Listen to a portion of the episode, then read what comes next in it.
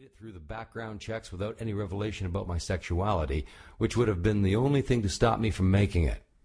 Here I was in a police car as a police officer, a little scared, but very happy.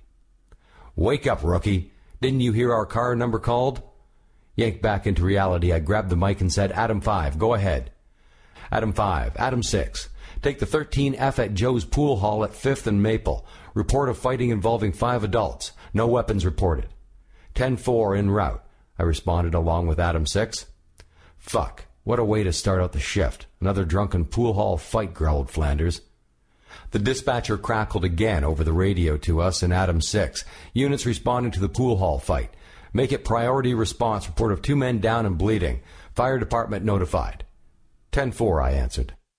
With that, the 360s and siren went on and traffic for the most part pulled out of our way as we now responded at increased speed. My pulse quickened as we rounded a corner near the pool hall, and we cut our siren, as did Adam Six, who was directly behind us. As we came to a halt, Flanders said, St. James, stay behind me and cover my ass. He then yelled to PFC Delaney from the other unit, Move up behind us. I could hear the distant sirens of the fire department responding to our location as we entered the pool hall. As we came through the door into the pool hall, we noticed two men at the opposite ends of one pool table, both unconscious and bleeding from head wounds. No one was throwing punches now, but it had obviously been a bad one. Pool cues were broken and scattered around the floor. The cigarette machine was lying on its side, and the floor was alive with the sparkle of broken glass everywhere.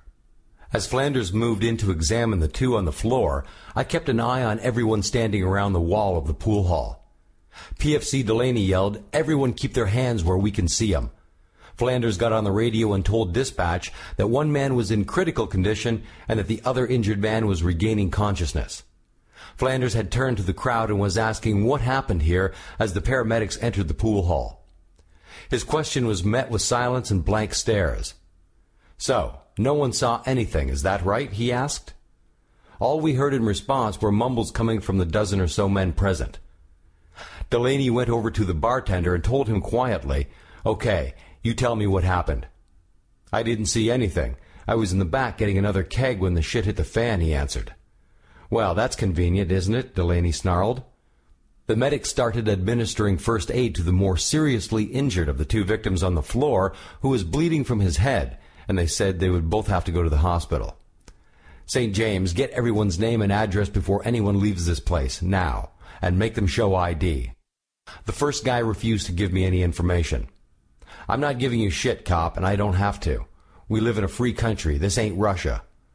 In that case, I'm going to haul your ass down to the station house where you can spend the night sitting on a hard bench while we figure out who you are. How's that? The guy grew less combative after thinking about the sobering prospect of where he would end up and produced his identification. As the injured left and we followed, I kept an eye on the room, never knowing if we would get hit with a bottle on the way out. Since we were the primary car on the call, we got stuck with the report. This meant that we had to follow the ambulance to Prince George's County Hospital in Cheverly. As we stood around waiting for the doctors to tell us the condition of the man who was unconscious, I looked around the waiting room.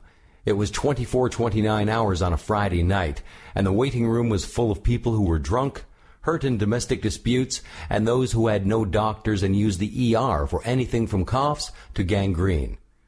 After 25 minutes or so, the doctor came up to us and informed us that the more severely injured man had a concussion but was in stable condition and would be admitted to the hospital. He had lost a lot of blood and they wanted to run more tests in the morning.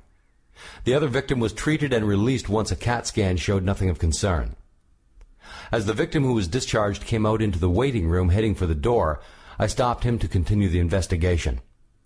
Excuse me, sir, but I need your information and details on what happened at the pool hall. The victim produced his driver's license and said things just got out of hand and a little ruckus occurred, that's all. Yes, sir, but we need to know who hit you and the other guy, I responded. Afraid I can't help you. It all happened so quickly, I just don't know what happened, he responded lamely. You have my information. I have a bad headache and stitches and would like to go home, he added, pulling away. Fine, sir, the detectives will be in contact with you. Since the only thing left to do at that point was to write the report, we left the ER and went back into service. As the rookie, I would have to write the report on the incident, classified.